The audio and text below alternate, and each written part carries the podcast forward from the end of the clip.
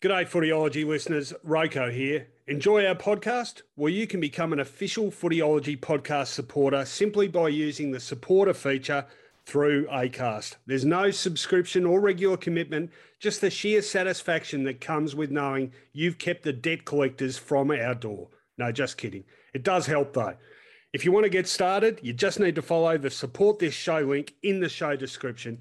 Thanks again, and now let's get on with it. Welcome to the Footyology Podcast with Rowan Connolly and Mark Fine. G'day everyone, welcome to the Footyology Podcast. This is the Week one Finals Preview Edition. They're finally here, finals footy in the air, and uh, a great time to be alive. The mornings are, are crisp, and start, the sun's starting to pop its head. No, sun doesn't have a head, but you know what I mean. The sun's starting to be a bit more visible from behind those clouds that have been covering the Melbourne and Australian skies for six months. As I say, very good morning to my co-host, Mark Fine. How are you, Finey? Yeah, I'm well. You nervous, Rowan? Essendon in the finals, of course.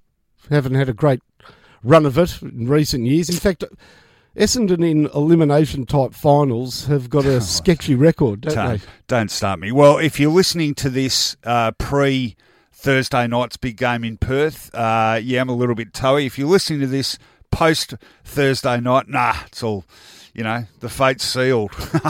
No, look, I, I go in with um, far more hope than expectation, put it that way. And you're right, uh, Essendon have had two bouts of, of what came to be known as eliminitis, um, starting when I was a small child, Finey, and I can rattle them all off right now. seventy-two, lost to St Kilda. seventy-three, lost to St Kilda. seventy-nine, lost to Fitzroy. eighty-one, lost to Fitzroy. eighty-two, lost to North Melbourne. And then, of course, in the modern era, we've had the uh, debacle in Adelaide two thousand nine. We've had the debacle against Carlton in two thousand eleven, the throwing away of a six-goal lead against North Melbourne in two thousand fourteen, and the debacle in Sydney two thousand seventeen. So, yeah, fair to say Essendon and elimination finals aren't a great mix. Fortunately, that's only one of four great games on the menu. I have to say, Finey, people talk about preliminary final weekend, the people's games, and how much they love that. In the final eight system, uh, the first week of finals has come to be my favourite, and we've been lucky with it too. I mean, the first uh, time we had the four finals on one weekend in ninety-four, the first year of the final eight, was one of the all-time great weekends of finals footy. You remember we had North Melbourne and Hawthorn, extra time. The same evening at the M C G, Billy Brownless goal after the siren, uh, Geelong Footscray. We had uh, a huge upset, Melbourne beating Carlton. And then in Perth, we had almost another huge upset, Collingwood uh, almost getting up against the Eagles. But great weekend of footy, four finals, all appetising, doesn't get any better. For the eight teams that are still alive, there's a great hope. And I've got to say, given the latter positions, especially with West Coast finishing fifth, there's no question that there's the possibility of a team coming from outside the top four. In other words, it's game on. Bulldogs have got plenty of momentum.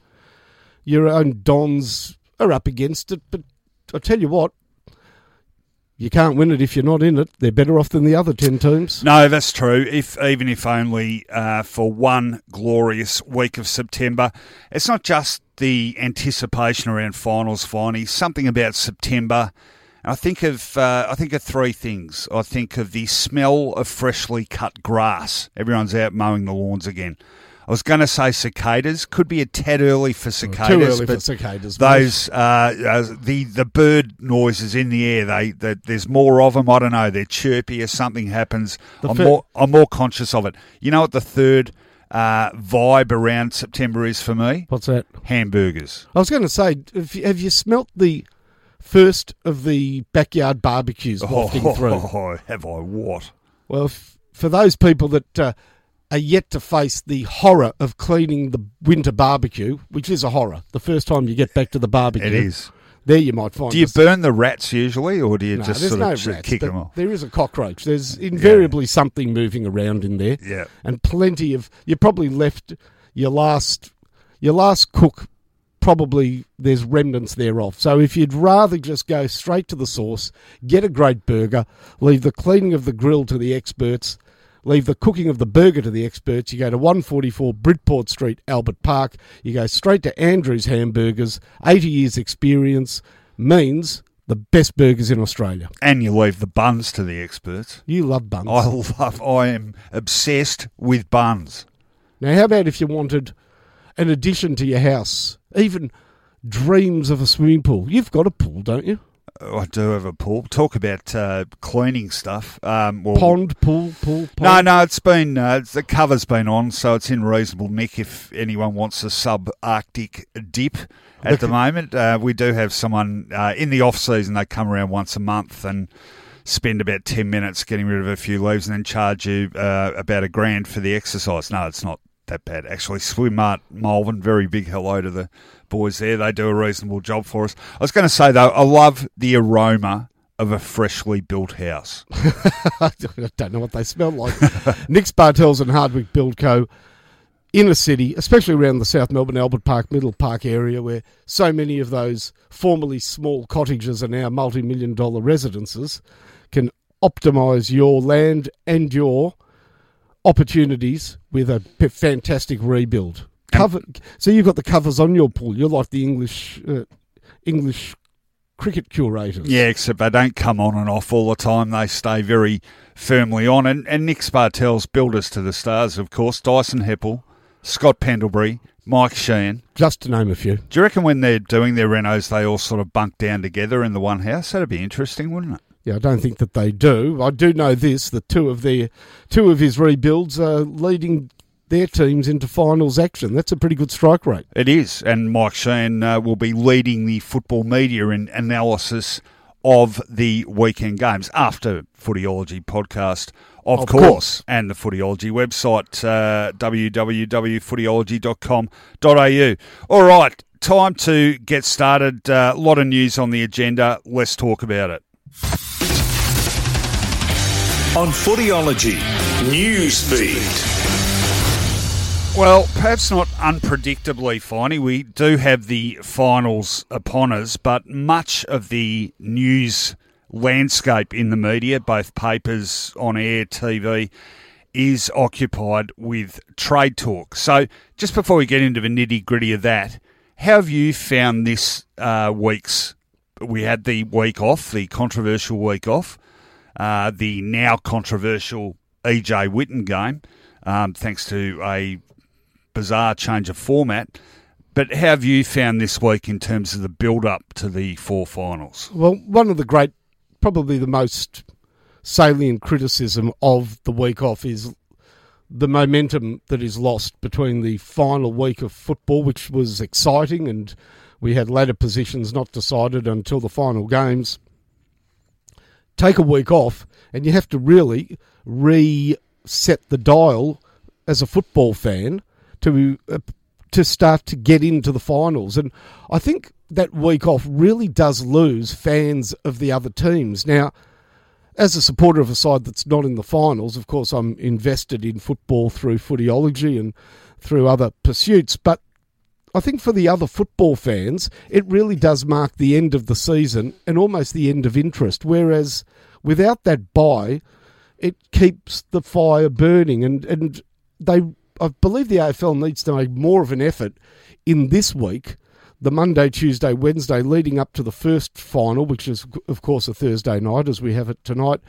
I would say it's been mooted. Muted. Muted. Muted. Muted.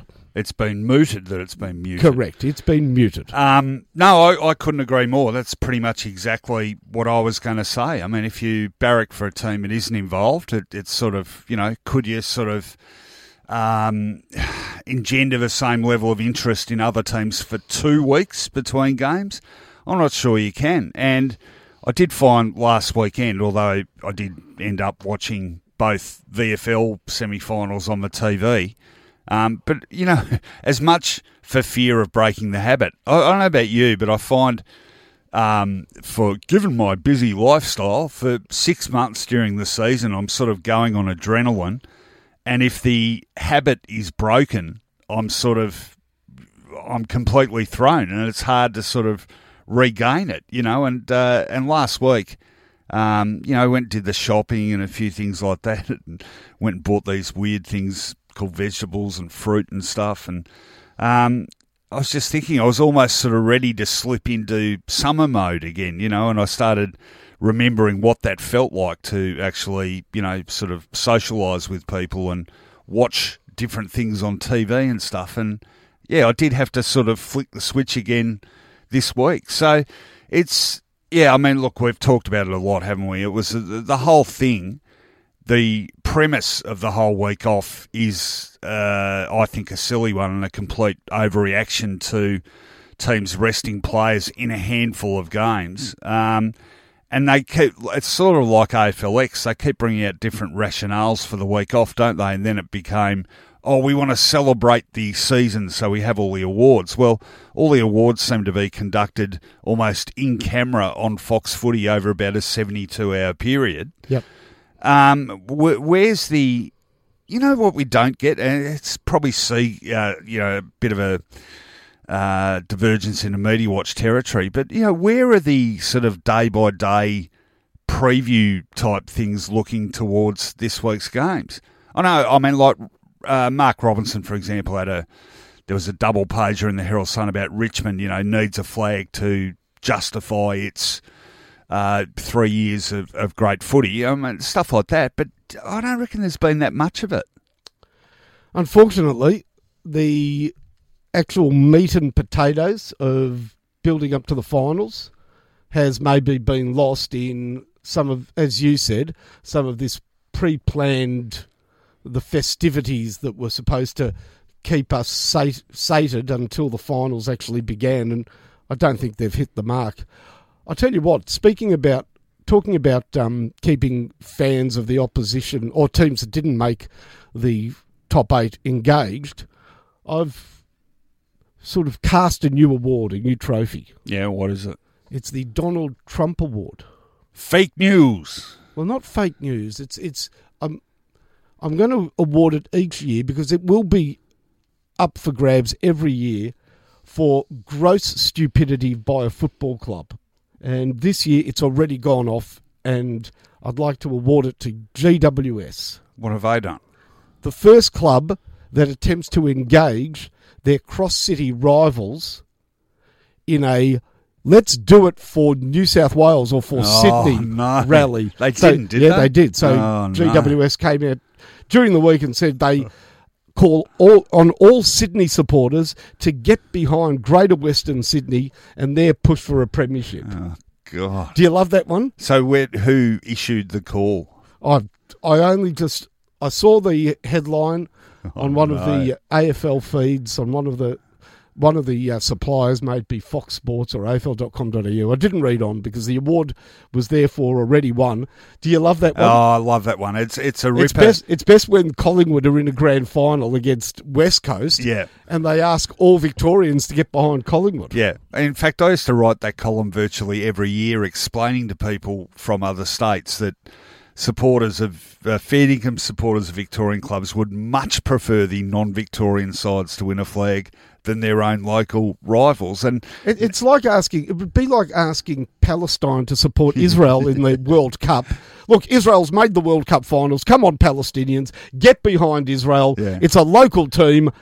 Throw your, I mean, it's ridiculous. Yeah, let's do it for the Middle East. Exactly. And, and it's usually a call issued by a politician, and nothing screams louder, this is a politician that knows absolutely diddly squat about sport, than than someone coming out and saying that. Oh, I didn't realise that. Ipso facto, the Donald Trump Award. Yeah, no, a politician good. who knows nothing. I like that one. And it's certainly off to a good start too in Sydney. So um, whilst we are sort of critical on one level about the volume of trade talk, there's certainly plenty of it. So um, actually, let's start with uh, another item because it's fairly important, I think, in given the background surrounding this club, but uh, Taylor Walker's decision to relinquish the Adelaide captaincy.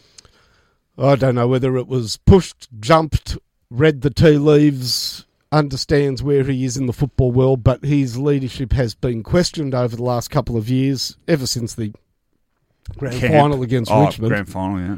where he and his team failed to fire, and I think it releases pressure on Don Pyke, and not Don Pyke himself, but on the football department to make that decision for him. Yeah, I mean, look, in fairness to Tex, I reckon there's been a bit of wisdom in hindsight with his leadership. For example, um, the way people still bring up the power stance that Adelaide did during the finals that year. I mean, if they had won that grand final, he would be he would have been portrayed as a great leader of, of the Crows, but the things like the power stance, it wouldn't have uh, merited a mention. So how about some other aspects of his leadership? His reaction to Jake Lever leaving the club? That, that was the well, I was going to say that was the first time I thought, gee, that's not a that's not a great move. And of course, that was literally you know within. Um, days of, of losing that grand final. Um, that wasn't a smart call. Um, and, yeah, that was the first time I thought, yeah, no, that probably isn't great leadership. I mean, you, you've been far more critical of him than I have. What are the things that irk you about his leadership? Look, I, am I in the Grant Thomas camp that says the captain's main, the main difference between captains and other leaders at the club is how good they are at two-up, in other words, whether they call heads or tails. Yeah.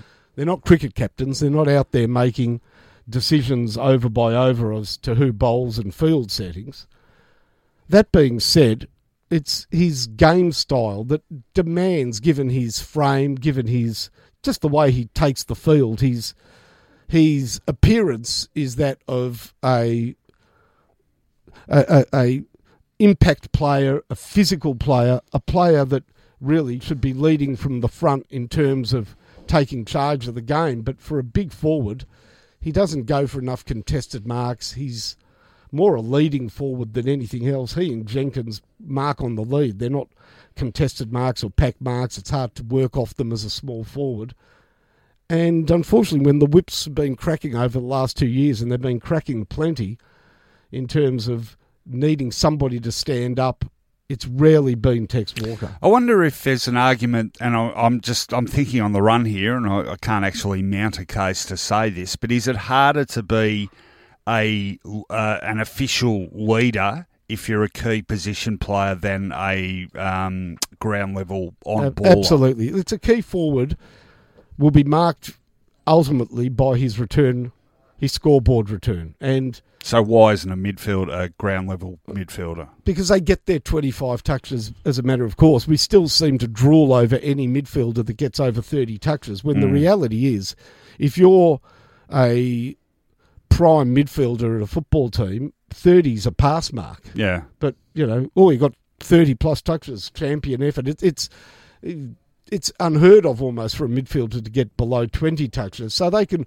hide behind the statistics, whereas a key forward, just like a bowler being a captain of a, a cricket team, how many wickets did he take? You know, if he's mm. if he's continually returning nunfers, his position in the team and his leadership is going to be questioned. Mm. Yeah, it's interesting, isn't it? Actually, it's a good analogy, isn't it? Because there's not many bowler captains or, you know, the super successful ones that spring to mind. No.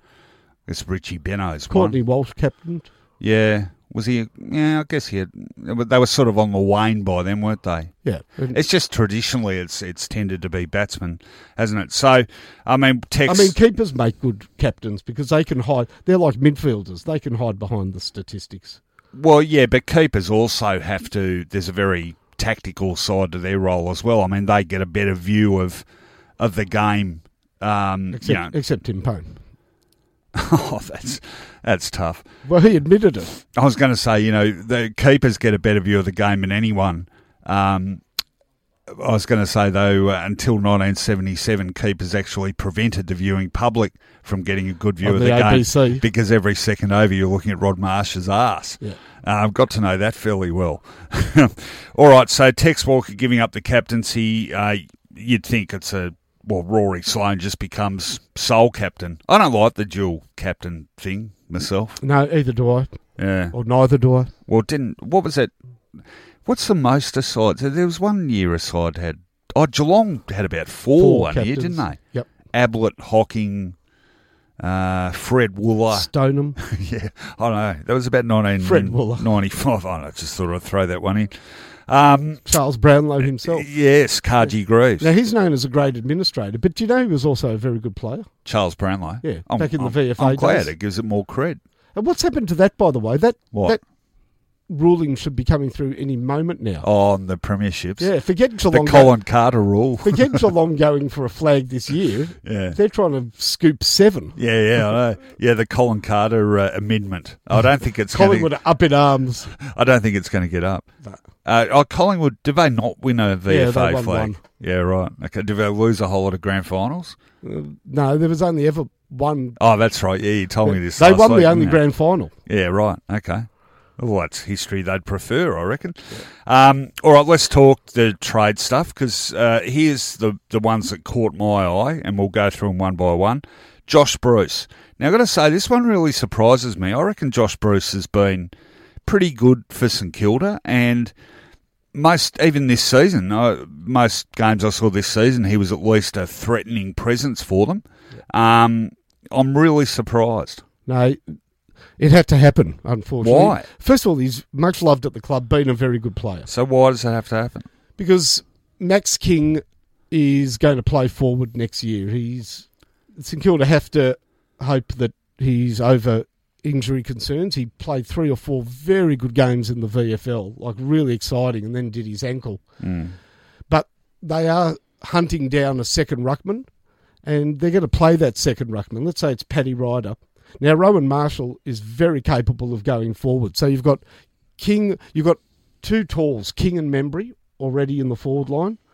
And then you're going to play two ruckmen forwards because both Ryder and Marshall can drop forward. And there really is no room for another tall forward. I, that, it's just how it plays out. I know. It just sounds to me like putting the cart before the horse. Yeah, you, yeah, you, yeah. You're going to get rid of a, someone who is right now very capable in the expectation that Max King becomes a super-duper key forward, which he may well do. But the fact is that, would you agree that, I mean, last, in two thousand eighteen, Josh Bruce only played three games. But would you agree that... Did he only play three games last year? Yeah. Oh, okay. Would you agree that his other seasons, his return's been pretty good? Yeah. And Membry's been a good recruit? Yeah. Well, it hasn't worked, unfortunately. Membry and Bruce, unfortunately, as even a, when McCartan's played, even when the rare times they've had McCartan, it just hasn't worked. Unfortunately, St Kilda had, you know, with that combination, they, they're both hard-working. I think they're quite similar. They're sort of, they range far and wide as forwards. Yeah, but Bruce, Bruce to me looks like more of a, uh, you know, if someone's going to kick a bag to me, it'd look more like Bruce. Membry to me is more a, yeah, Membry, almost a third tall type. Yeah, Membry kicked more goals this season. Yeah. And, and I think it's out of respect for Josh. He's much loved at the club. And the feeling is that one more year at St Kilda, and they could have hung on to him. He's got one year to go on his contract. They, there's no need to get rid of him. Mm. One more year, as a twenty-eight-year-old, it becomes difficult for him to get that final good contract, so, whereas the Bulldogs are offering him three or four years, potentially. Yeah. And he's going to get one more good deal out of football. And I think everybody at Moorabbin wants that for Josh. Oh, well, I mean, if that's if that is the case, well, that's very honourable. I and, just... and they do believe that they're going to get Ben King in twelve months. Yeah, okay, okay. I mean, this is one of the things about the trade market I, I find surprising, that this is happening more and more. And it's probably more with the speculation. People will come out and say, you know... Um, Uh, Richmond should give away Dustin Martin and Jack Riewoldt so they can get twenty-seven first-round picks. You know, sort of like you give away something that's proven and really good so you can get uh, you can invest more in speculation, you know, yeah. about or someone's Pro- proven potential. To, proven to a point. Yeah. St Kilda have to change their their makeup. To go into the season next year with Bruce and Membry again would be the equivalent of... What's the definition of insanity? Making the same mistake over and over? Yeah.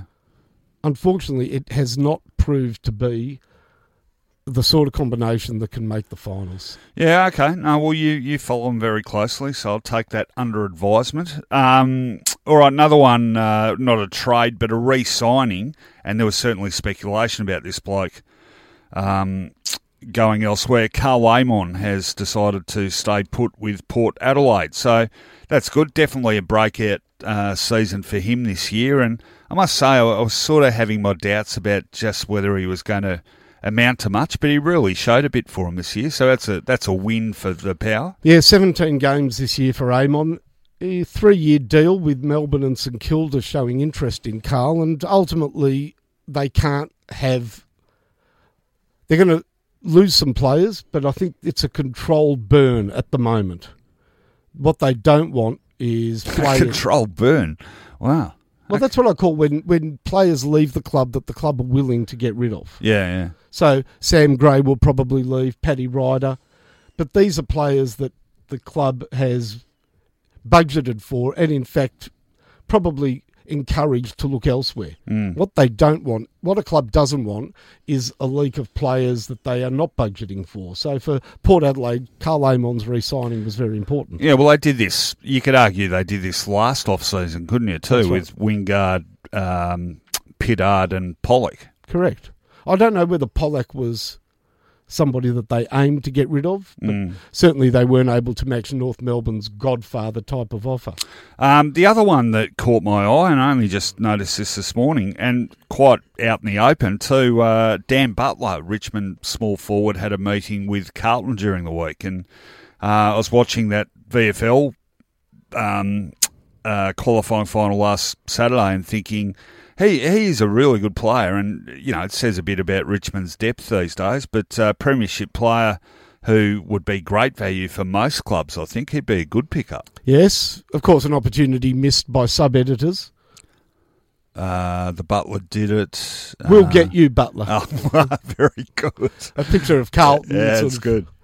We'll get you, Butler, because it looks like they are going to get Butler. Yeah. Who said that? Blakey. Blakey. Yeah. No. No, there's no blanket cover. Now, let's not lapse into a five-minute um, monologue about English sitcoms. Go on. Okay, well, he'd be a very good pickup. I'll tell you what, thirty though. Goals last geez, year. That was uh, a cra- geez, that was a crap show on the buses.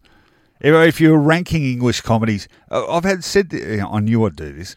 I've said this my whole life. English comedies have either been outstanding or absolutely bloody awful, and I've just thought... Did the same people ever watch both, or was they completely different audiences? I mean, you've got, you know, the brilliance of Monty Python and Fawlty Towers and, and uh, you know, Blackadder and that sort of stuff. And then you've got It Ain't Our Fault, Mum, and Are You Being Served? And, you know, my pussy. That's uh, Are You Being Served? Yeah, correct. Missus Slocum. Yes. The, just not an anatomical admission by... Rowan Connolly. The on the buses I can watch because it's actually a very interesting look. It's a bit of a time capsule going back at the to the sexual repression of English society. Well, well, you go back to the seventies and just how different the world was in the seventies. And the one thing that stands out for me in that program, racism. Is that, no, that was Mind Your Language. That was um, Love Thy Neighbour. Yeah, but, Love Thy Neighbour. That's right. But the cruel relationship between Arthur and Olive. You know, he was the husband who lived in the house with the Butlers, and he was just, it was cruel, it was vicious. It was, when you talk about, um, when you talk about physical, it wasn't physical um, repression, but boy.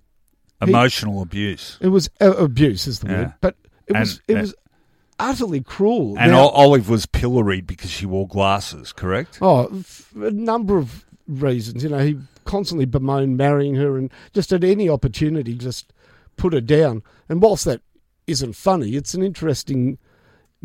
It's it's a... It's looking back in time, of course it was for the sake of comedy.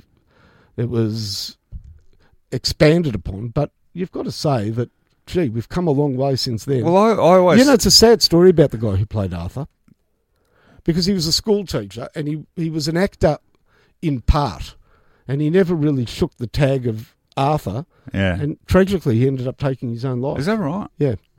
Wow. You do know an incredible lot about an incredible lot of things, not always useful. But correct. Now, it's the final word on English comedy. I always think sexual repression. I mean, the amount of double entendres that go on in those things, you know, Frankie Howard and Carry On or whatever, they're sort of the only society in the world where someone could walk into someone's house and see a fruit bowl with a banana and two oranges and start pissing themselves, you know. And like, melons. Yeah, I mean, we we just see two oranges and a banana. They see a a phallus. Oh, they can't say the they can't talk about the city of Bristol without reverting to the rhyming slang of Bristol City being your breasts. Yeah. Uh, uh, sorry, what were we talking about? Uh, oh, Dan Butler. Anyway, he'd be a good pickup, wouldn't he? Yeah, he would be. uh, might be time for us uh, Just to, very quickly, one other... Of course, there's a, just very quickly. No, no, yep. just one other interesting piece of transfer or, or trade news. Yeah. Alex Keith touring Moorabbin. Yes, yeah, you know, good good call. It was earlier in the week, so it sort of slipped my mind. But uh, on a serious level, with St Kilda probably shopping Jake Carlisle around, which is interesting as well. It is too. I think I think it's the right thing to do. Yeah. Oh, Carlisle's, when he hasn't been injured, obviously that's been an issue, but he... yeah, he's just I mean, a bit laconic for my liking. He's a bit sort of lopey. Yeah, well... Um, that's what he is. He was sort of on the nose a bit of Essendon by the time he left, and that was as much about attitude as anything. Yeah, he just sort of gambols around. But Alex Keith... I think, gambols yes, with an O. Correct. Probably important we make that distinction. yeah, he's, that's one indiscretion he hasn't dipped into, I don't think. But Alex Keith would be a good pickup, I reckon. Yeah, and he'd be great in the um, summer cricket match as, as well. Yeah. Um, Yeah, no, that is interesting. And uh, Alex Keith, yeah, very uh, uh, well-chronicled medical check-up he had with him. It's all very out in the open these days, isn't it? These sort of things used to once be very clandestine, but everyone seems quite open about it now. I've got to ask, on a, on a, on a more, um, on a humorous level, why do you need to tour... I love when they go, he's had a tour of Moorabbin. Yeah, yeah. What does that involve? roll up, roll up, roll up. I mean, what, what, what are they, what's the tour of Moorabbin he, involved? He, he rolled up in the bus, you know, yeah, they correct. did the neighbours to yeah, us. Yeah, that's right. Don't don't feed, don't open the windows. See where Finey once stood in the animal correct, enclosure. Yeah. And is everybody told to be on, like, best behaviour? Alex Keith is touring. So people were whitening their teeth. Receptionists, the normal receptionist w- was replaced with an actress. Yeah. Good morning, Mister Keith.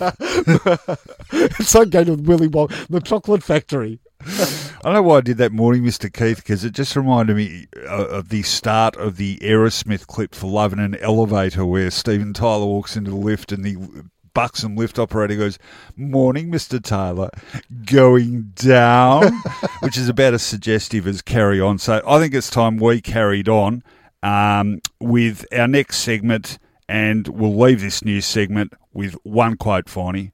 I'll get you, Butler. On Footyology, Media Watch.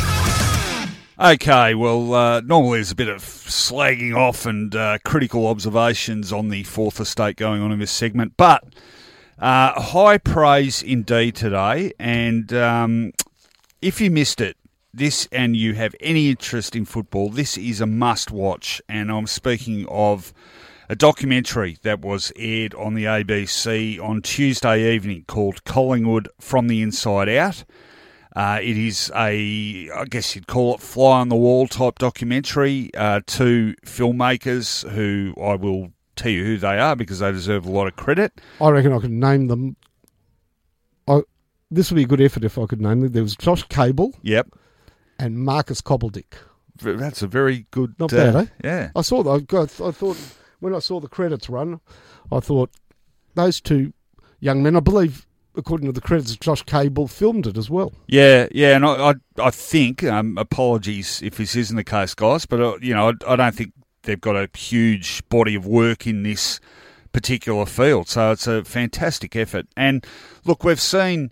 Um, I remember, you know, a fair while back lamenting the lack of good football documentaries and literature and stuff. That, there's no doubt that's changed a lot over the last fifteen twenty years, and there's been some great footy docos. I still think there could be far more than we do. I think the Americans uh, do this sort of stuff a lot better. I guess resources come into it, and, and the amount of time and the amount of people you have to work on these projects. But look, if you haven't seen it, uh, it is available on A B C iView. I saw it there last night. Um, it follows Collingwood's two thousand eighteen, and uh, not just sort of on a round-by-round basis, so it does sort of take you chronologically through the season. Although, having said that, it starts with um, the scene in the Collingwood team room immediately after the grand final loss, and it's a it's a very powerful starting point. And I guess it, this sort of makes sense too as a film technique, because there's a, a really sort of dramatic, not dramatic, but a heartfelt quote from Buckley, the first words he speaks to his team after the grand final loss. And he says, you know, I, I don't know how to lead you right now, you know, and he's in, he's very emotional. And, and he says, I don't know how to lead you. But what What is unveiled over the uh, subsequent hour is the extent to which he did lead them through that year and remade himself as a coach, I think, and really sort of um, re-examined his whole philosophy about football and what is important and, and what isn't. And we see they follow him very closely. They also zero in on three players with whom there's a number of interviews throughout the course of the year, and, and they are Brodie Grundy, Adam Treloar, and Jared Blair. Now, they got lucky here, but, you know, hats off. Um, they got lucky here. Brodie Grundy had a, a great season, and it was a, a real sort of coming of age for him. So we see his stocks rise, and we see him sort of assessing his place, not just in the football world, but he's he's doing studies at university, and he's sort of struggled to manage his time and all that sort of stuff. Then you get Adam Treloar, which is quite remarkable from a couple of perspectives. Really serious injury where he tore both hamstrings, had to have surgery and missed about half a season. But also his candidness about um, his anxiety issues and real battles with his mental health. And then a third one, and perhaps the most poignant, Jared Blair, who, you know, former premiership player, a, a warrior coming to the end who knows he's sort of on the fringe of selection, just cannot crack it for a game. And I think one of the most dramatic things I've ever seen in a football film, any football film, is the moment where we follow Jared Blair into a room with Nathan Buckley and Robert Harvey, and I think Geoff Walsh might have been there as well, where he is told, that's it, we're not renewing you for next year. And uh, we see that moment. It is incredible access. Um, now, there are, like I said, Finey, sorry I'm rambling here, and I want to, but I'm so enthusiastic about it. You know, there are a number of fly-on-the-wall type footy things out there. I like this one. I like two things uh, particularly. I like the understatedness of it. So it let the pictures sort of tell the story, and the and the interviewees' words tell the story. I really liked the musical score behind it. It wasn't overly dramatic. You know, those things can get very... A F L three sixty are a bit guilty of this sometimes. The music's sort of like, you know, the, the Ten Commandments or something sometimes. Um, I, so I, and I, it had a general understatedness that I really liked about it as well. It, it was an absolute ripper, and I thought totally gripping. These uh, fly-on-the-wall documentaries are important because they not only give us a moment in time for a football club, but also for football and for society, and how the relationship between coach and the young men is very interesting. And I can think of three that are probably equidistant almost in time. The one that we saw this week, the Collingwood story. Yeah. Inside Collingwood. Uh, Collingwood from the inside From the out. inside. Yeah. The Year of the Dog. Excellent. And I, I think that was about the first, wasn't it? nineteen ninety-seven, that was made. Okay, so that was twenty years ago? Yeah. Uh, and about twenty years before Michael, that... Michael Cordell made correct. that one. And about twenty years before that, not a documentary, but the book about Ron Barassi. Oh, The Coach by yeah. John Power. Correct. Powers. And there you got a very stark look at the relationship between coach and players. Yeah. And how it has changed through um, baby boomers, through the real power coach, the Ron Barassi blood and thunder type coaching and yep. finger pointing and example making and setting, through to Terry Wallace starting to interrelate more with his players but still very forceful as a coach. Mm. And now we see Nathan Buckley learning to un- understanding the need to change as young men want to be heard and each have their own stories yeah. that need to be appreciated. Yeah, it's interesting that they're twenty years. That's a really good call, but interesting how they're virtually almost that, twenty years yeah, apart, isn't it? Because of, and that's about the the generational um, distance that you'd want to see, not only the change in football, but the change in society. But what it always makes me think, though, I, I sort of get it in terms of resources from a filmmaking point of view, but John Powers, the coach, nineteen seventy-seven, I, I'd read that probably not long after it was released as a kid, and I, I read it, I reckon, four or five times because it was just so powerful and so I, I felt so invested in the story in North Melbourne's season. And, of course, again, remarkable Um, time to be doing it. Outcome, yeah, that's yeah, right. They ended up, you know, drawn grand final and they played five finals to win a flag, blah, blah, blah. But why didn't that inspire a whole sort of genre of, of similar football literature? Unfortunately, the access that was given probably to John Powers is not, and back then would have been difficult to get, I'm assuming. Mm. Yeah. Most clubs. It's funny. Can I just most say, clubs were, I don't think most clubs were.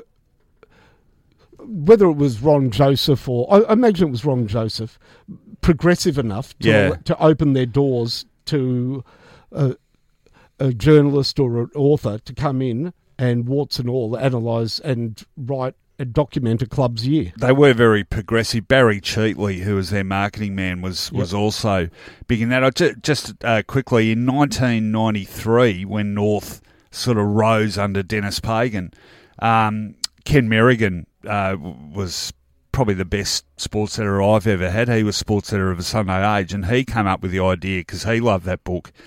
We tracked down John Powers and um, we sent him out. He spent a couple of weeks out North Melbourne again, and he did a, it was only a couple of weeks, but he did a similar sort of thing for the paper, and it was similarly fantastic. It's interesting that these... No longer with us, sadly, John Powers. Interestingly, these three examples of documenting a club's season were not done by names synonymous with football journalism. Yeah, yeah. It which is, is a good thing.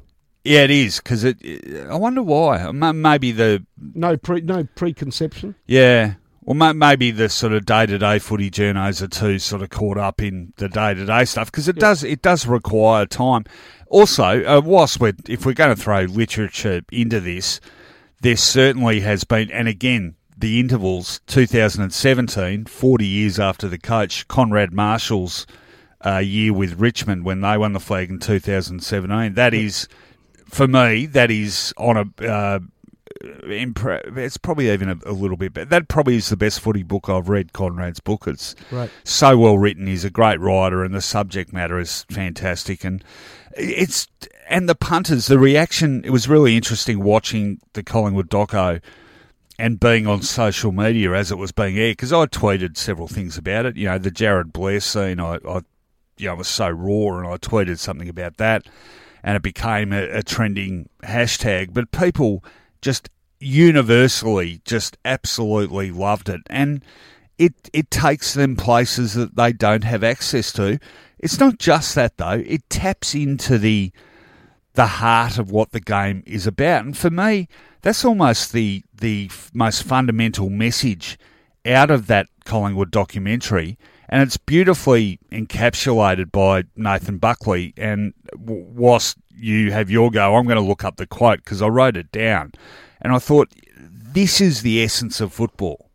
It was interesting that occasionally through the documentary, we saw Nathan Buckley's, obviously, he's an intelligent individual. I really like Nathan. I'd met him through S E N and I couldn't be more impressed by him. He's got a great understated sense of humour and a real willingness to learn.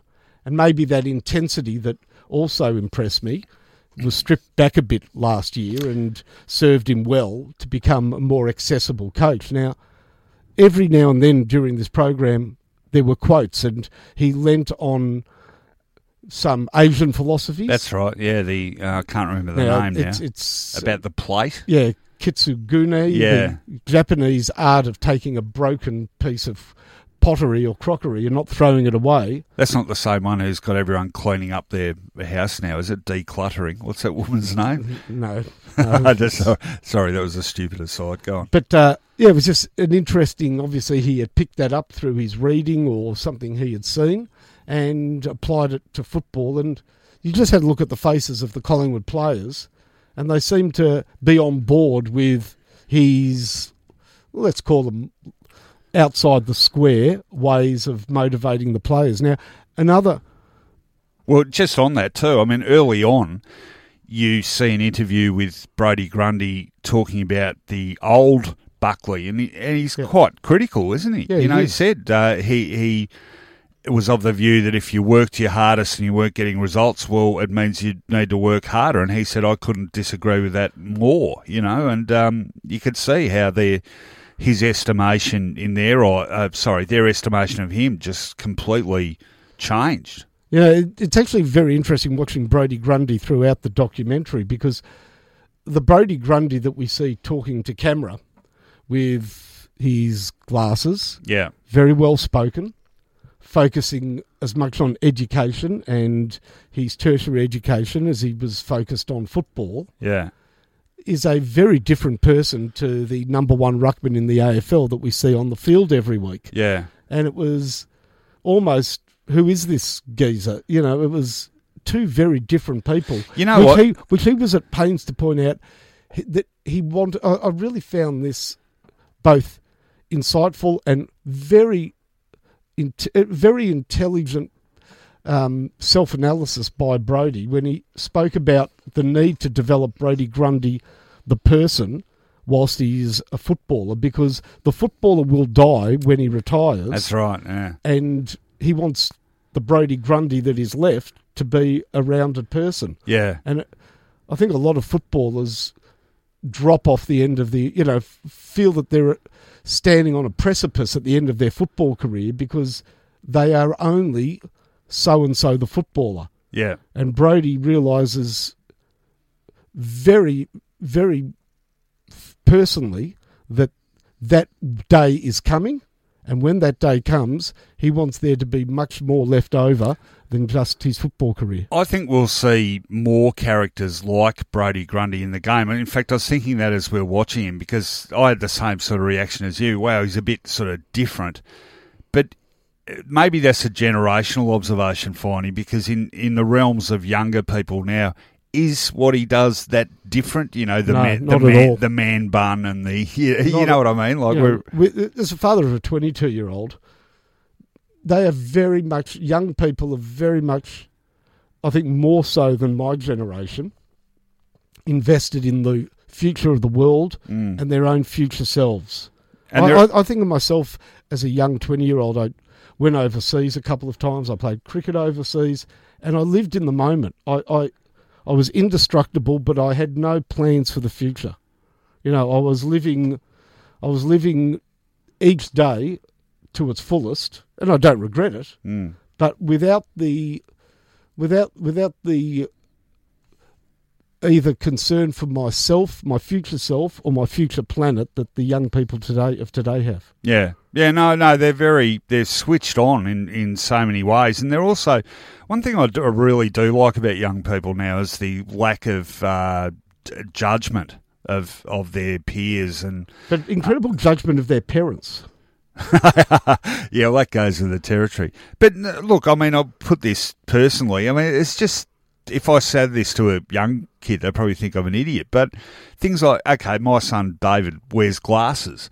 Now, when I was a kid, if you wore glasses at school, that was that was a cue for immediately a cue for, for teasing and yeah. and bullying. And like he, I, I did say this to him once a couple of years ago, and he looked at me like I was mad. Like no one, literally, no one has ever said anything about his glasses. You know, that sort of bullying and, and picking on people for you know physical features or whatever. Um, it, it just doesn't happen. Yeah, I've asked at, at various times. You know, with four kids. I've asked, you know, if they've come home upset or they've dropped their grades, you know, are you being picked on or bullied? And it, no, not at all. Yeah. But you are a bit different. Yeah, it's we're a, all different. I know. It was, in, in, it was my daughter, Andrea, if she came home upset and I said, why, it'd probably be, I've just been reading the greenhouse gas emission figures for yeah. two thousand seventeen yeah, and we're, right. we're below target. Now, here's, I found that quote from Nathan Buckley. This is the very... Uh, the final words spoken in this doco, and it's an interview with Bucks. Uh, I think it was probably at the start of this year. So they've started a new preseason, bit of time and space from the grand final, and he's sort of reflecting on um, having been involved now in several losing grand finals as both a player and an assistant coach and a coach. Um, and he says this, he says, throughout life, everyone wants to have truths they come back to that drive them to their next level of growth or understanding. That can come in the form of numbers. It can come in the form of absolutes, vision, et cetera. But the human side of it is far more important than I ever imagined it was. And what's even bigger than that is that I enjoy it far more than the numbers when I thought that they were the be-all and end-all. Yep. And that, what does it, you might hear that and think, oh, it's a bit wanky. What does it mean?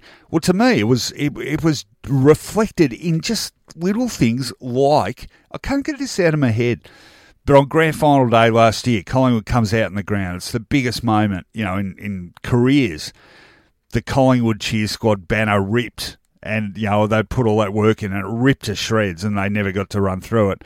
And one of the... Um, women involved with the cheer squad is absolutely distraught, and Bucks made a beeline for her and gave her a hug and spoke to her for, you know, quite at, at length, minutes before the start of the grand final. Yeah. Just stuff like that. Yeah. And, you know, I, I sort of think, in, in t- I've written a column about this actually today for Inkle, which will be up in Footyology tomorrow, but oh, if more people in football had that sort of more holistic take on the game and its significance and its importance, and particularly when it comes to coverage of that game via these sorts of documentaries, gee, we'd get some wonderful stuff, because there's a lot of not seeing the forest for the trees in football, I reckon. Spot on. And one last word, and I won't give you how this plays out, but I think Collingwood, part, part of this documentary shows, and Nathan Buckley refers to this a couple of times, that from the beginning of the documentary to the very end, that Collingwood was, and he was very much part of this, uh, an arrogant football club that pointed to themselves as being the best and the biggest and the all these boasts, and that that didn't serve them well. And to this end, there is... We talk about the three footballers that are focused on in this documentary, Treloar, Grundy and Blair. We talk about the coach... Nathan Buckley, but there is one other person. I won't go into it because if you haven't seen the documentary, it's rewarding as you see this story unfold. But it just shows that Collingwood in two thousand eighteen had become a different creature, not because of their involvement with this individual, but because it wasn't made public. And I think previously Collingwood would have made a big deal, a big song and dance about their relationship with this person and his family, and it's a very different Collingwood that kept it quiet yet maintained contact with this person throughout the season, right through to the grand final. So you can see that in the documentary. Uh, no, wonderful piece of filmmaking. So uh, hats off to Josh Cable and Marcus Kobaldick, and uh, not just certainly not just for Collingwood supporters, I think. And one of the most frequent reactions on social media was, damn, you know, it's making it's getting harder and harder to hate Collingwood. Yeah, but that's exactly right. It, it, and I think that's what Collingwood, that's what Nathan Buckley was putting in place. And when he read reads a letter from a West Coast fan at the start of two thousand nineteen, you'll see how important where the club stands in other people's estimation has become to Nathan. Yeah, yeah, no, absolutely. Yeah, that's a, that's a very significant moment as well. All right, uh, just before we leave, we'll do, I'll just do this, touch on this quickly. But as you know, Finey, we've talked about it a bit this year. I really like, in the plethora of T V football shows, one, the only one that I sort of really make an effort to watch every week now is On the Couch. I like the depth of analysis. Look, it's not perfect, um, but I think it, it gets to a level of analysis that you don't get with other shows, and I find it really professionally helpful. Um, something they did something on this week, though, in previewing the four finals that caught my eye, and it's not as much a comment on them as really the whole football media, but stats are a very important part of football coverage now. I, I use them a lot. I think it's important that they're always presented in context, and that can be a real issue, and I think we've spoken about that.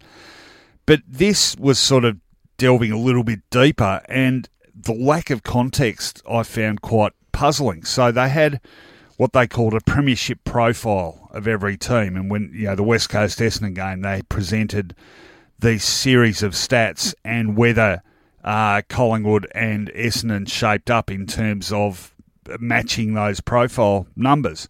And this, in the categories, the quite technical stuff, the categories were points from turnovers differential, points from the forward half, opposition scores per inside fifty, uh, forward fifty ground ball differential, and and this is one um, On the Couch been talking about all year, the post-clearance contested possession differential. So that last one, not just being the clearance numbers you read in might read in the paper or online or whatever, but the possessions after the first clearance, um, what the contested possession becomes after that. And that's when the ball has been cleared from the absolute sort of thickest congestion, who sort of has that stronger wherewithal to win that contested possession after that.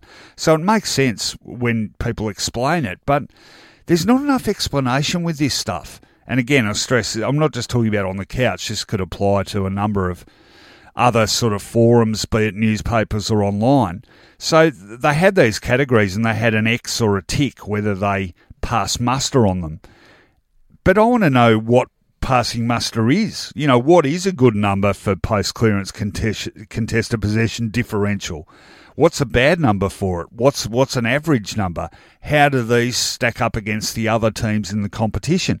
And particularly this post-clearance one, because they have been saying, look, this is a this has become a really, really important indicator for clubs. Well, why can't we see it? You know, there's sort of like this increasing, and I understand the commercial imperative on, on the part of, say, Champion Data, the stats provider, but the broadcasters, why don't they give us access to this?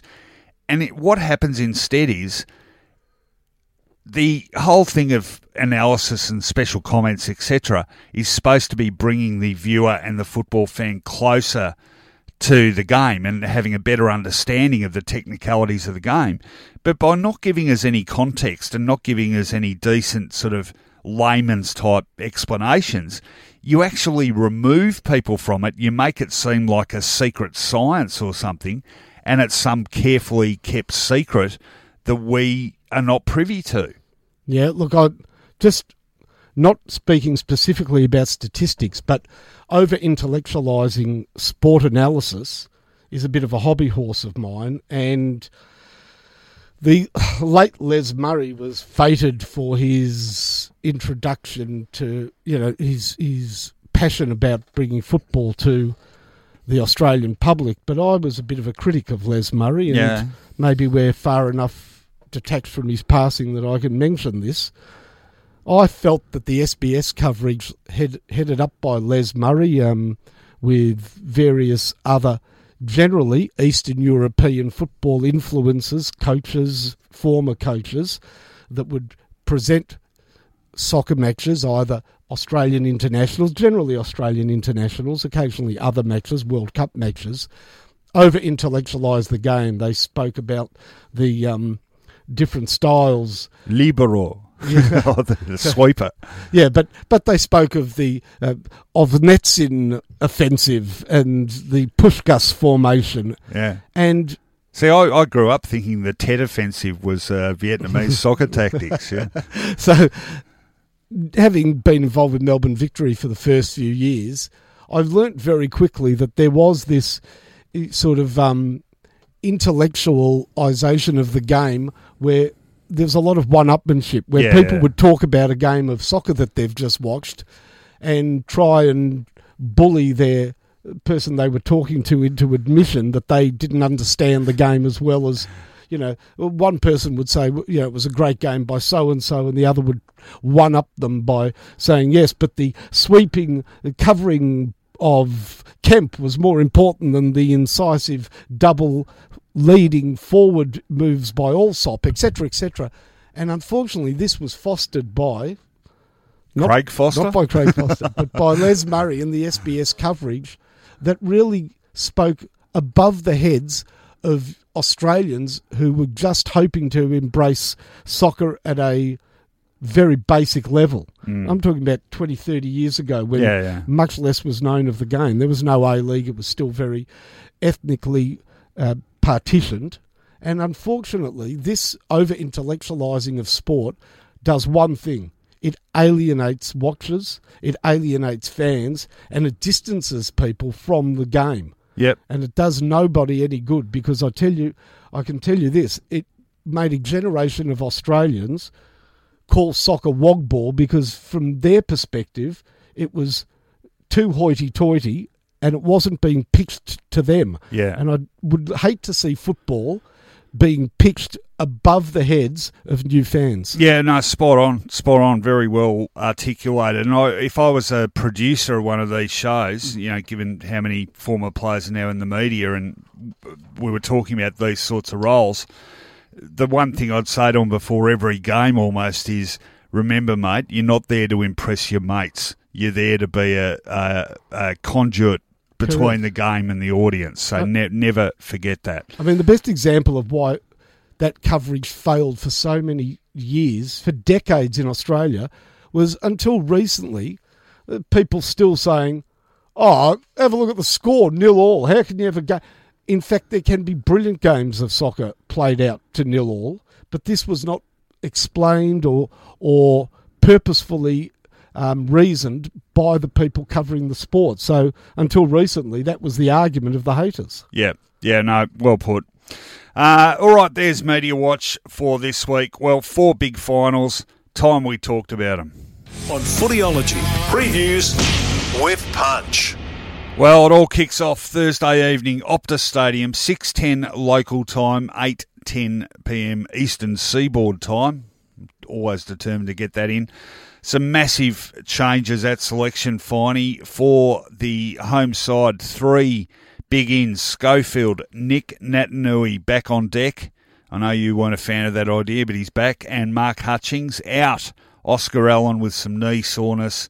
Liam Duggan and uh, Jack Petricelli. Gee, he's quick.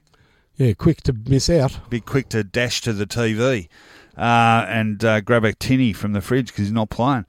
Essendon.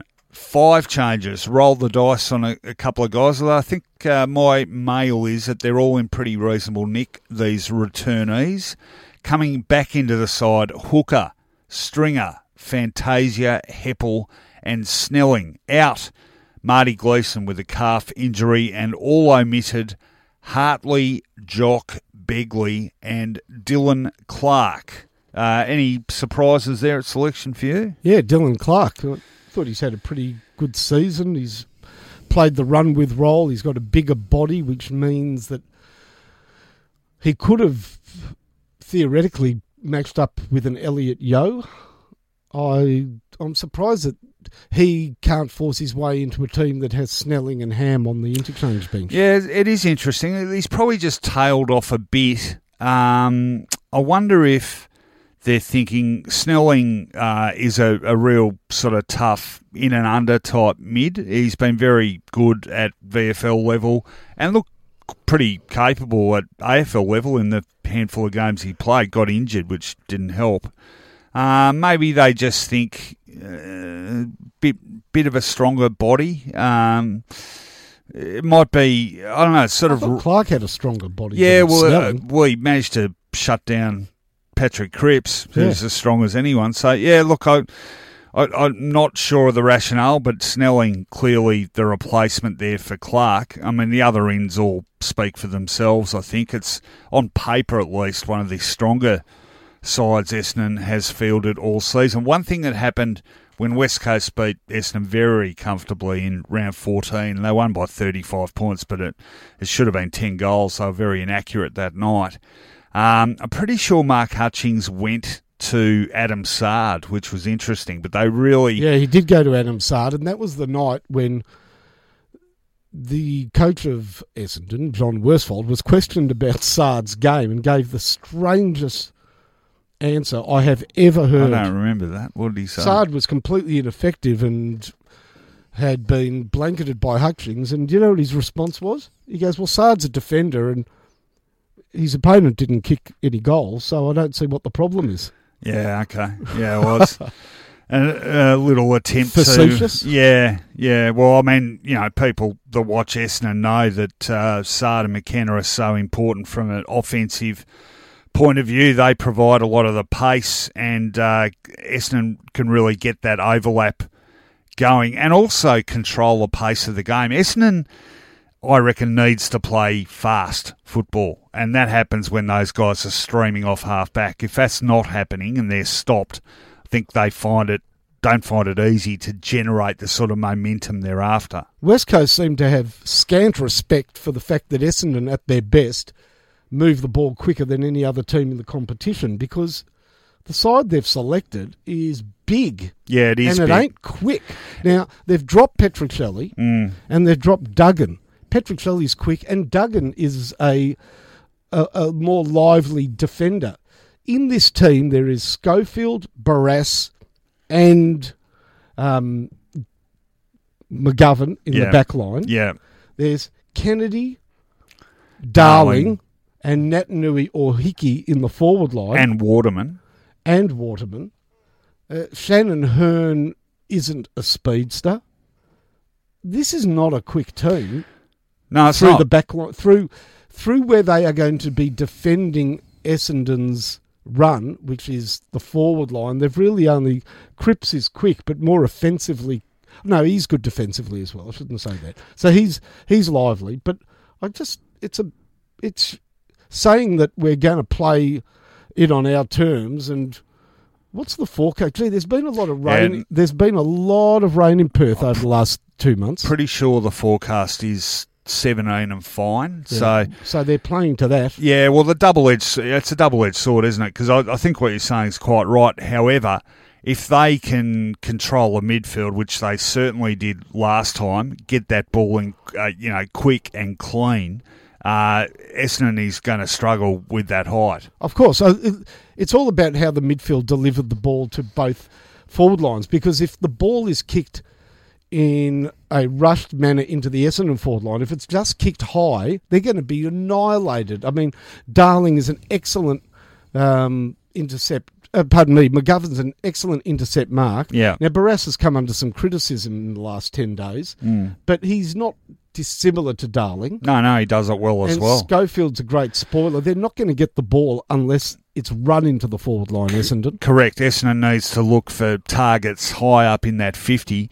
And they also need to um, be probably more aware of their positioning than they would against other sides uh, to, what's the terminology they use, separate the West Coast defenders. So it's harder for McGovern and Barrass to zone off and, and act as third man up. And to that end, I think that makes Mitch Brown a more important figure in the outcome of this game than people might otherwise think, because in terms of pure talent, you wouldn't have him in the top, you know, sort of seven or eight in terms of potential influences, but his hard work running up and back uh, out of that forward fifty could really keep Essendon, um, keep the Essendon defence organised and uh, a viable scoring option. And scoring has been a real issue for them lately. Over the last month, they've averaged just sixty-three points per game, which is almost three goals less than their season average, which isn't great anyway at seventy-seven. I think they're ranked only thirteenth in attack. In fact, we talked about this on Sunday night. Statistically, Essendon is sort of ranked mediocre at best in virtually every statistical category. Uh, tackles is the one thing they sort of excel at, but everything else, mid-table at best. So, look, they're up against it. We've seen the Bulldogs, you know, there's a bit of symmetry, I guess, bring in a clutch of players who were injured, go go to Perth and stun West Coast in elimination final. I think, though, this version of West Coast is a, a much better version than the one that went out in that park in two thousand sixteen. So, look, I, hard, hard, I reckon, to see the Bombers. I, look, I can see them making a, a fist of it. I just can't see them getting over the line. Yeah, I can see them getting absolutely splattered.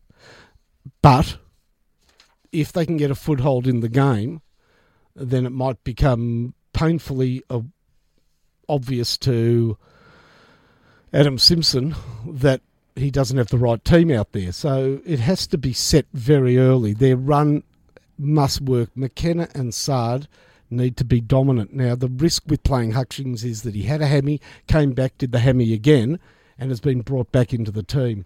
There's a danger in that.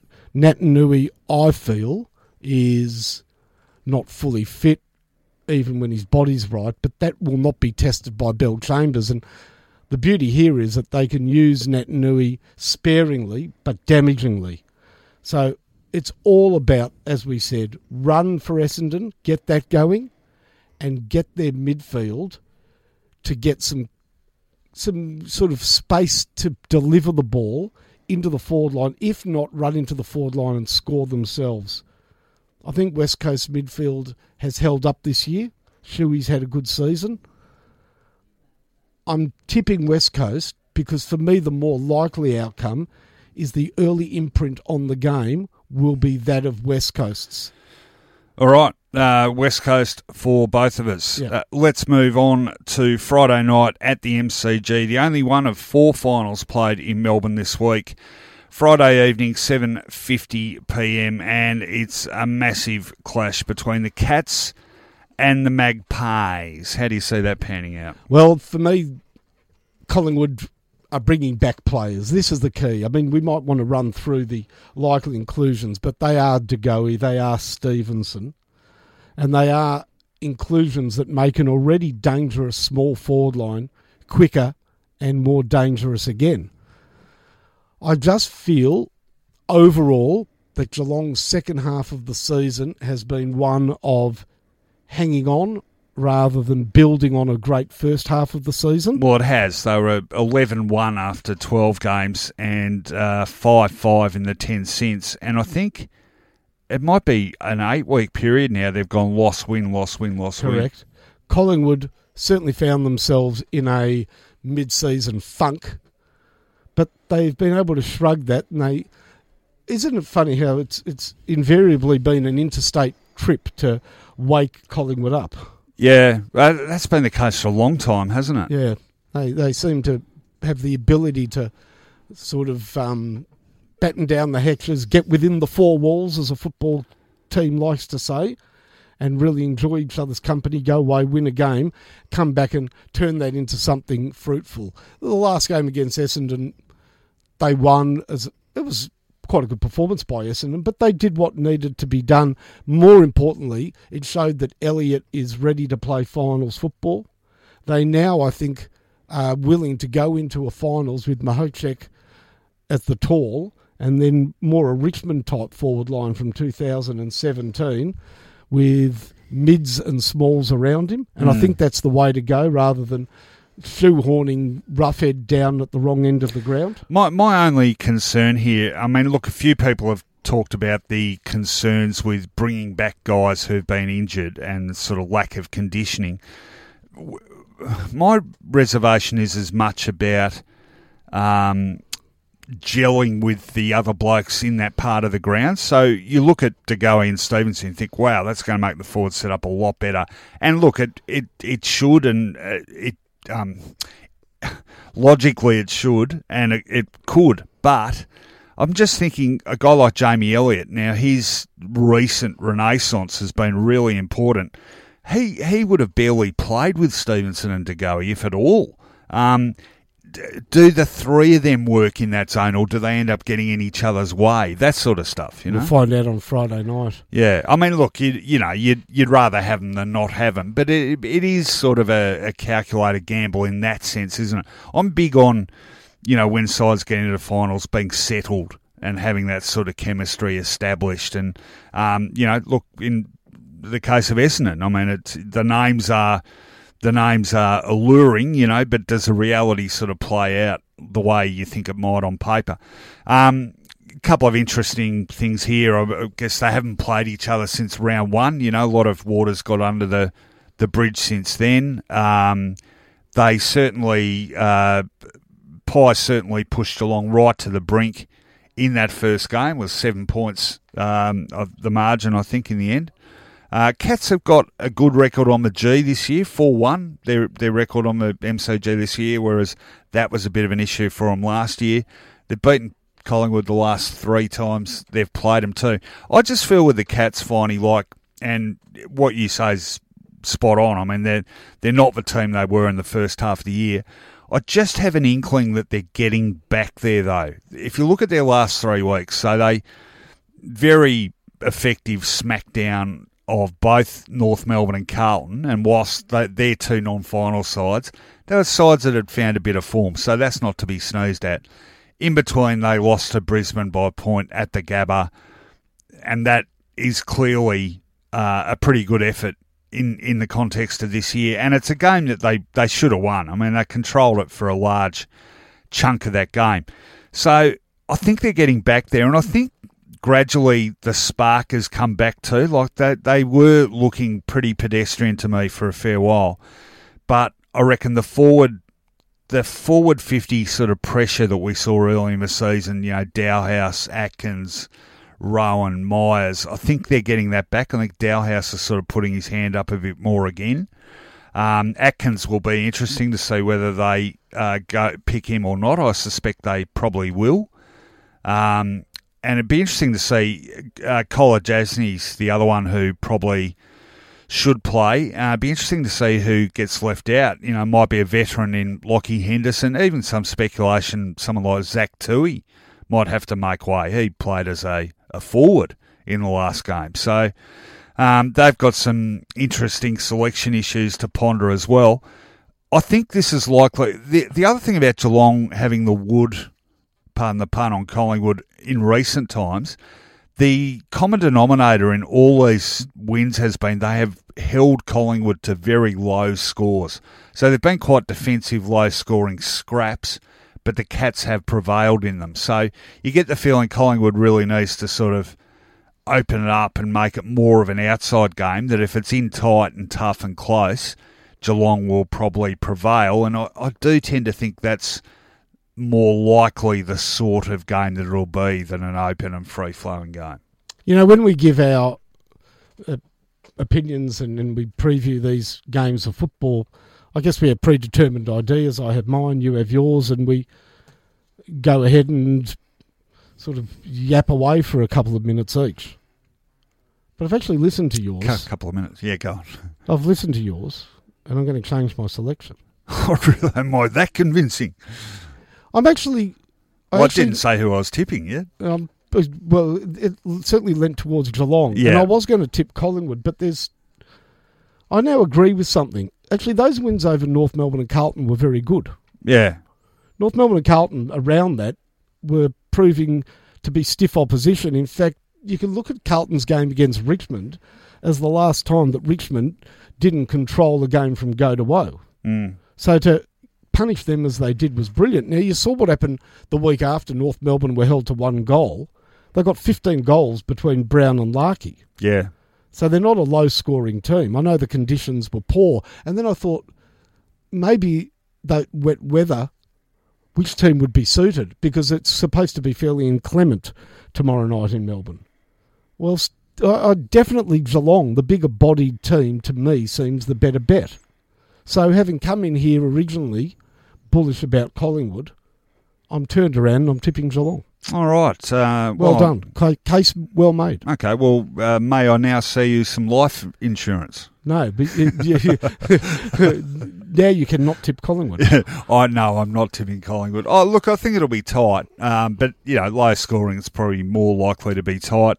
Um, I I just hope most of all it's a great game, but I am I am tipping the Cats to advance, and that won't necessarily be the end of the Pies, but uh, they lost the qualifying final last year, of course, and almost won a flag. So let's see what happens, but Cats to take the points first up for me.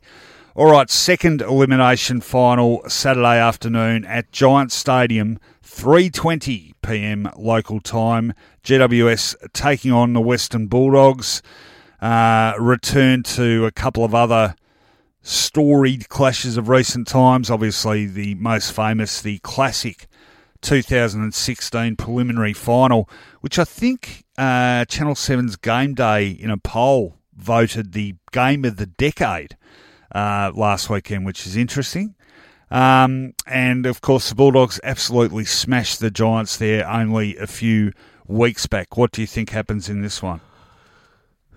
There's a trap that the Bulldogs cannot fall into, and that is to want to recreate what happened a few weeks ago, because I don't know if you remember, in the lead up to that game, I said that anybody that tipped G W S had rocks in their head. They just simply, at that stage, were floundering, and Bulldogs were gaining wonderful momentum.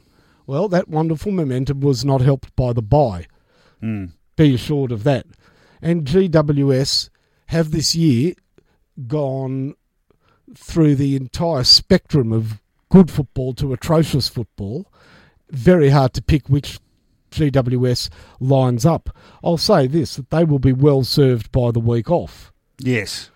Uh, somebody like Josh Kelly would appreciate the week off. They would most likely get back Hopper, who was a big out for them over the last, you know, when he wasn't playing, mm. that was a big loss. Big-bodied midfielder, very physical individual. Well, in, in terms of the ends, I mean, uh, they stand to regain Green, Haynes and Popper. Well, Green was rested for the last game. Yeah. I mean, he was fit, but he, he's been playing particularly well. Hopper is a huge inclusion. And more importantly, their ruck, their ruckman, Mumford, mm.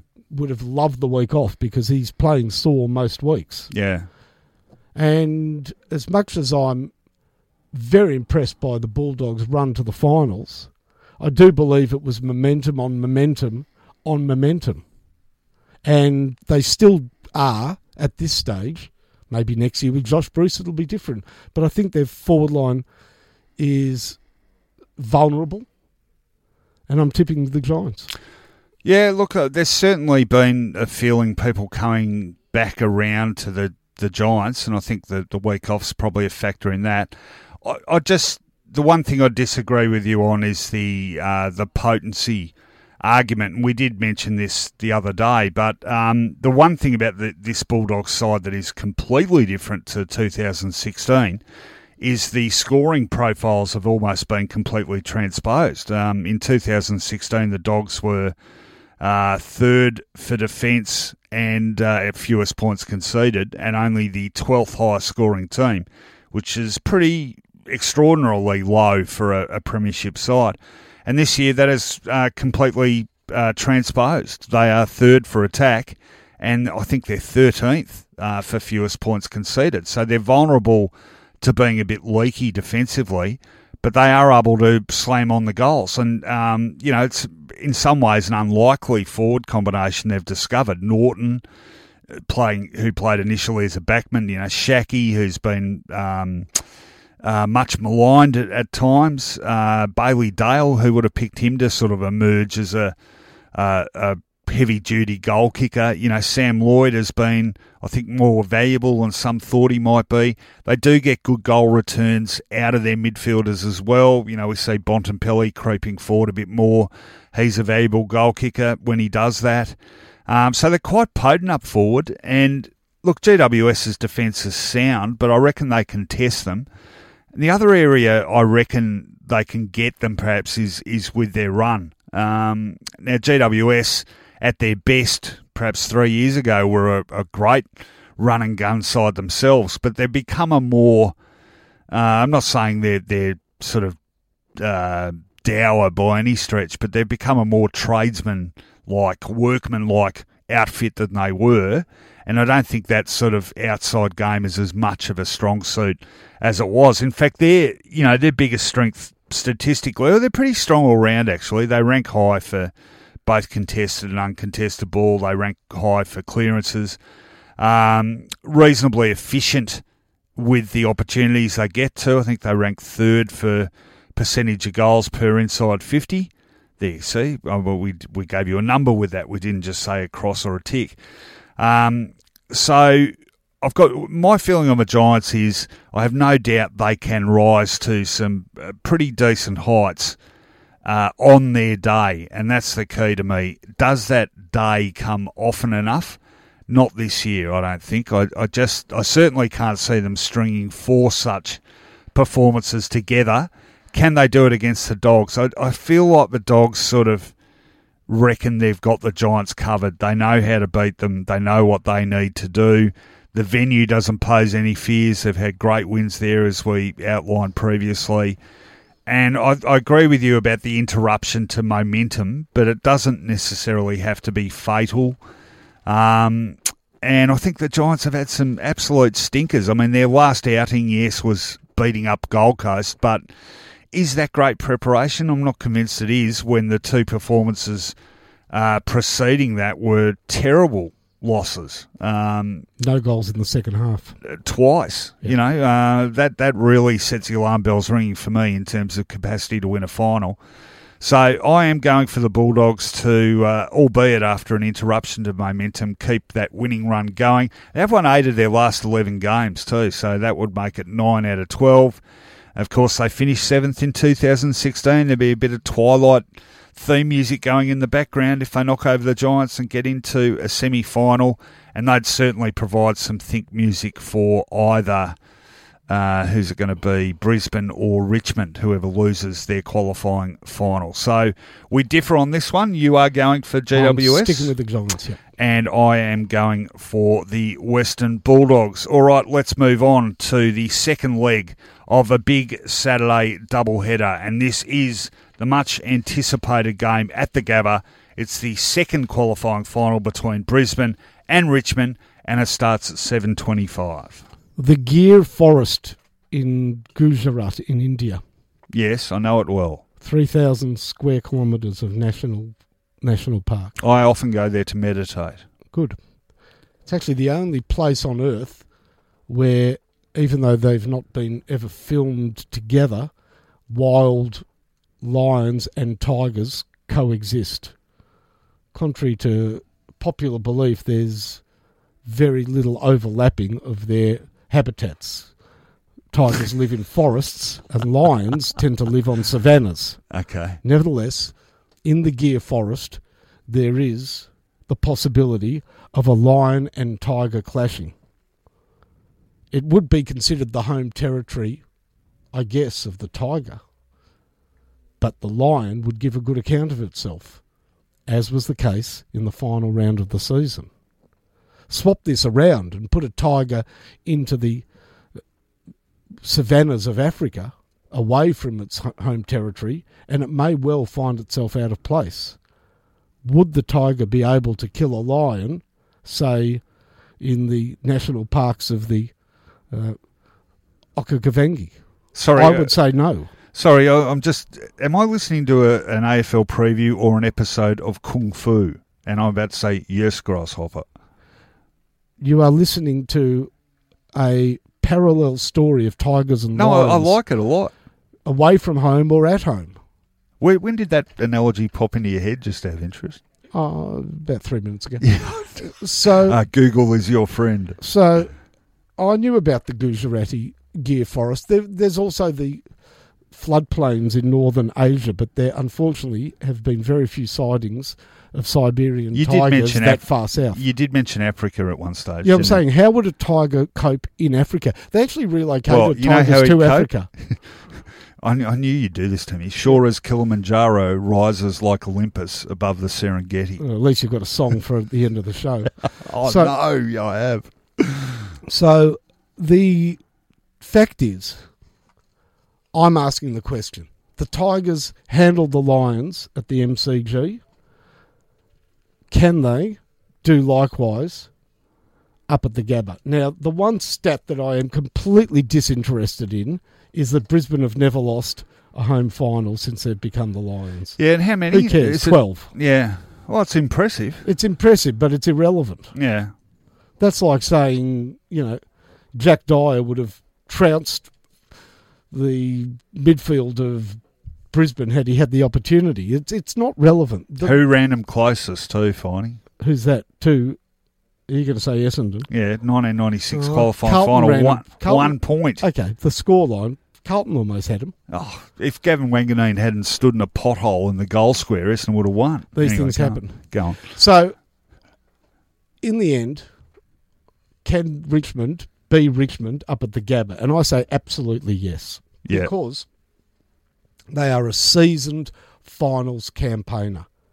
More important to me than Brisbane's twelve oh record in finals is the fact that this team hasn't been in the finals for quite a while. Some of their players have. They've got a smattering, a smattering mm. of great finals experience. Headline act, of course, Luke Hodge. Nevertheless, I defer to the team that did it everywhere but at the M C G against Collingwood in the preliminary final last year. For the last two years, they have been very much a controlled, brilliant finals outfit. Yeah, yeah, no, no, really good. Um... Well, they haven't done it everywhere, but they've done it in finals with great competency. Yeah, yeah. Look, a couple of things. I, I think that as preparation for an inexperienced side, relatively speaking, in finals terms, what Brisbane has gone through in the last few weeks has been really good preparation, particularly that round twenty-three game against the Tigers. A, it was biggest home and away crowd Brisbane's ever played in front of, seventy-seven thousand. B, they were jumped at the start because they were a bit jittery, eased into the game and really had found their feet by the end of it. And in fact, Chris Fagan made this point. He was quite entitled to that. Statistically, the game looked very good for them. And now Richmond can give you a bit of a false read because they don't necessarily play the way most sides do. And there's a lot of effective things they do, the little taps and knock-ons and forcing of the ball forward that might not be reflected purely in statistical terms. But Brisbane certainly held their own in those sort of fundamental stats that by which sides measure themselves. And it was more about Uh, a little bit of nerves and anxiety early on, I think, and lack of steadiness as anything. So I think they'll be much better off from that point of view. Having said that, uh, the Tigers have now won nine in a row. Brisbane had won nine in a row, but the Tigers are primed. You know, they, they are, on reflection, I think they're in, in better shape than they were this time last year. You know, they had... They just started sort of tapering off a bit towards the end of the home and away games last year. This year, I think they're, they're going the other way. Dusty Martin seems right back to his absolute best. Uh, you know, Cochin's now back in the lineup and rehabilitated. Injury-wise, they're looking great, apart from um, the obvious one, uh, Alex Rance, who they won't be getting back. Oh, Sydney Stack would make them better as well. He's still a chance, I think, down the track. Um But, you know, in terms of personnel, they're as good as they can be. Actually, Brisbane's injury uh, card has been very, very short all year, which has been a huge benefit for them. Don't tell me injuries don't play a huge part in the destination of the premiership. I think the home advantage is significant enough. You know, Brisbane will certainly feel at home, uh, like the crowd's on their side. I think most of the neutrals will be on their side. They're the feel-good story of this final series. I just think Richmond might be a bit tougher and a bit harder at it when it counts. Um, their tackling, their harassment, their capacity to uh, corral opposition ball carriers, you know, just with weight of numbers, force the ball forward and uh, pounce on it. I think the Uh, chemistry, synergy, whatever you like to call it, between Lynch and Riewoldt has got better and better and better and is looking terrific, particularly in the last couple of games. Um, Nankervis, does he come back? That's going to be an interesting selection issue for the Tigers. I tend to think he, he will. I tend on to the think back he of will. That final that caused you so much grief. Yeah, it did. Uh, it was no, it was in an, the V F L. It was an amazing quarter of footy last week, uh, albeit in the V F L. But I th- yeah, I think he comes back, um, which would be stiff for. Actually, could they play Soldo and Nankervis? I guess Bolter played last time, so it's possible.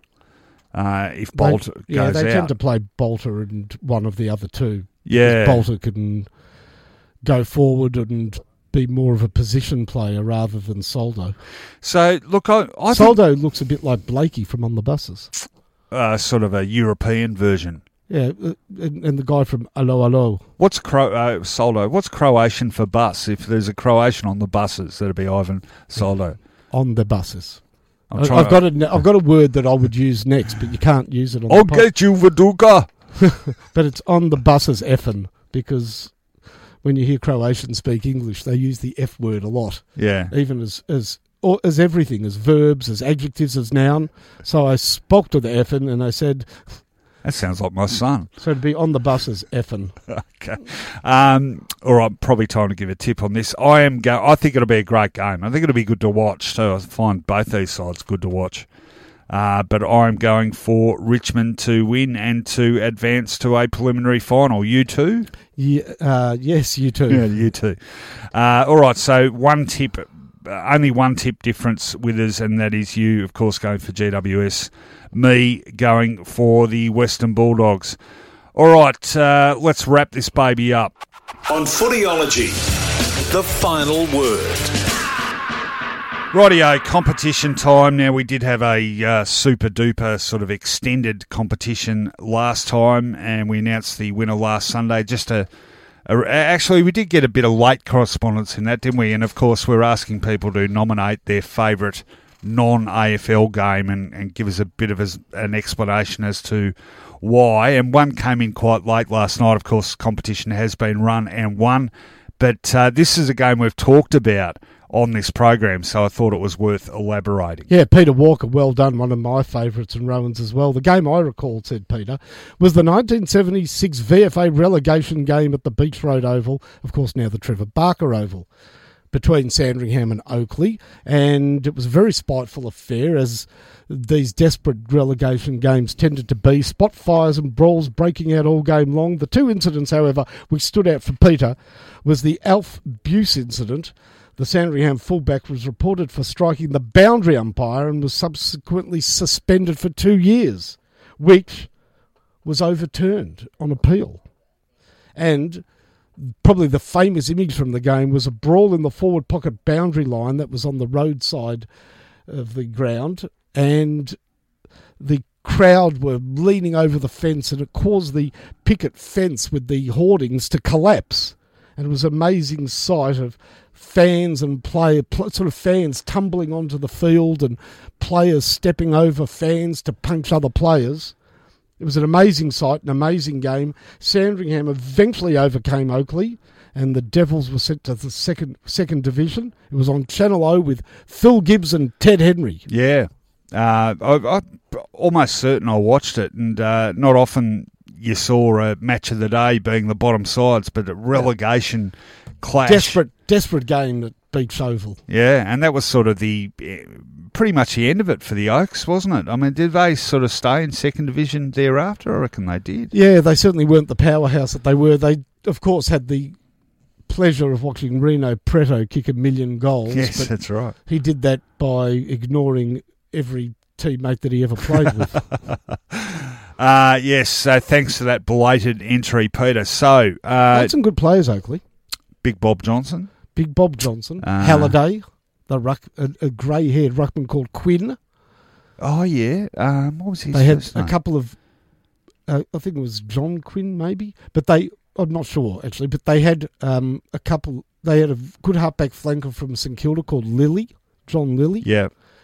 Uh, Lance Taylor played for them. Did they have a Manane as well? Not the Hawthorn Peter no, Manane. Not that, you know, Bill Barrett played for them. Yeah. Uh, in seventy-two, I think he played in that premiership yeah. when they beat Dandenong. I like their jumpers too, the purple fantastic. and gold. They, that was a fantastic jumper. Yeah. The, the, the Cadbury's purple. Yeah. Yeah. Made you want to go and woof down a family block of Caramello or something. So great entry there by Peter Walker. All right, so what what's the task for this week? All right, uh, finals are upon us and optimism is high for the eight eight um, clubs and their supporters. But sometimes finals end in tears. We want to get your personal take on finals disasters. Now, it might be not just your team, but also the your experience, maybe going into state to watch them, paying a fortune for a ticket, all ending in tears. So how have the finals ended unsatisfactorily for you and your club? The most poignant entry, the biggest, probably tearjerker, and the one that pulls the heartstrings the hardest will win the prize. Yeah, we, we want some effort put into, and not saying people haven't been putting in effort because they do, but we want to see some some literary craftsmanship here, a bit yeah. of, a, a, you know, a tale of woe, a tale of passion, unrewarded, bit yeah. of Harold Robbins in there, you know. Or maybe Robbins, Rob, that's from Faulty Towers. Oh, Robbins. Transatlantic, transatlantic trash. Uh, I yeah. thought you said Robinson. um, and uh, the best entry will win. Waldorf salad! And what... What will they win? They will win a Andrew's Hamburgers T-shirt in your size. Uh, by the way, I might have neglected to say last Sunday, I can't remember the name of our winner, but uh, I'm sure you'll be listening. So please...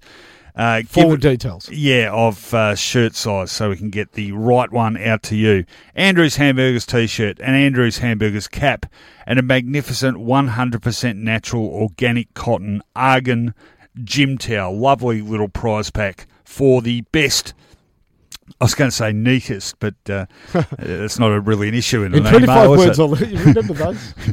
Remember the neatest handwriting? It yeah, should, yeah. It should yep. be a way of sort of... Uh, um, penmanship. Yeah, penmanship when it comes to email. And probably soon will be a way you can handwrite emails with those little pen things you have on iPads. Anyway, I digress. Get your entries in to info at footyology dot com. Dot au winners to be announced next Thursday night. Give me a wild guess. You got one more thing. Yeah, I, I think we have to thank. We've got Radio Royalty helping us put this program together. I was getting to that, but go on. Oh, sorry, sorry, no, no, no, no. If you're all prepared for that, no, you do it. Well, Colin Tyrus, a name that would be familiar to long-standing listeners, I think, of three A W. News Time. Very you. Good. three X Y. Colin. Yeah, Foyne and Moyle, three X Y. So, were, were you there when they made the controversial call sign change from fourteen twenty to fourteen twenty-two? I was. I yeah. started at fourteen twenty and I've got most of it left. Yeah. Do you know, we... Uh, I, I was told in, you why. I was, to. I was in year eight when that happened. We talked about that at school for days. We just couldn't get our head around how we're going to say fourteen twenty-two. But I'm so old that I, uh, three A W was twelve seventy when I started. Oh, wow. But I've explained to you why it had to go to fourteen twenty-two. What was it? I can't because remember. Because oh, everyone moved. All A M bands in Melbourne must add up to the number eighteen. Oh, that's right. Yeah. yeah. I didn't know that. That's a... And people go, fourteen twenty-two, but I guarantee anyway, you... Anyway, explain to our audience why Colin is with us. Well, Carl, our regular uh, producer and panel assistant... Has done has, a runner. Has gone overseas. He has. To the Didn't Bi- tell us, but To the Bianco gone. family... Mansion. Mansion in Tuscany. I don't know where the Biancos are from, but it sounds Tuscan to me. Yeah. And we've got the tyro that is Colin Tyrus. Uh, do you think he's slightly overqualified for this position?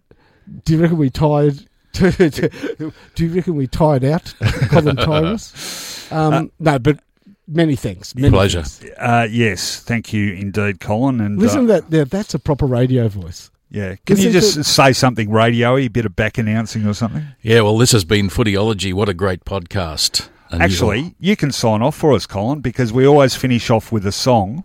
And uh, unfortunately, I don't know why. I'll tell you what, for, I suppose allegedly hate this song, but I sure as hell seem to talk about it a lot.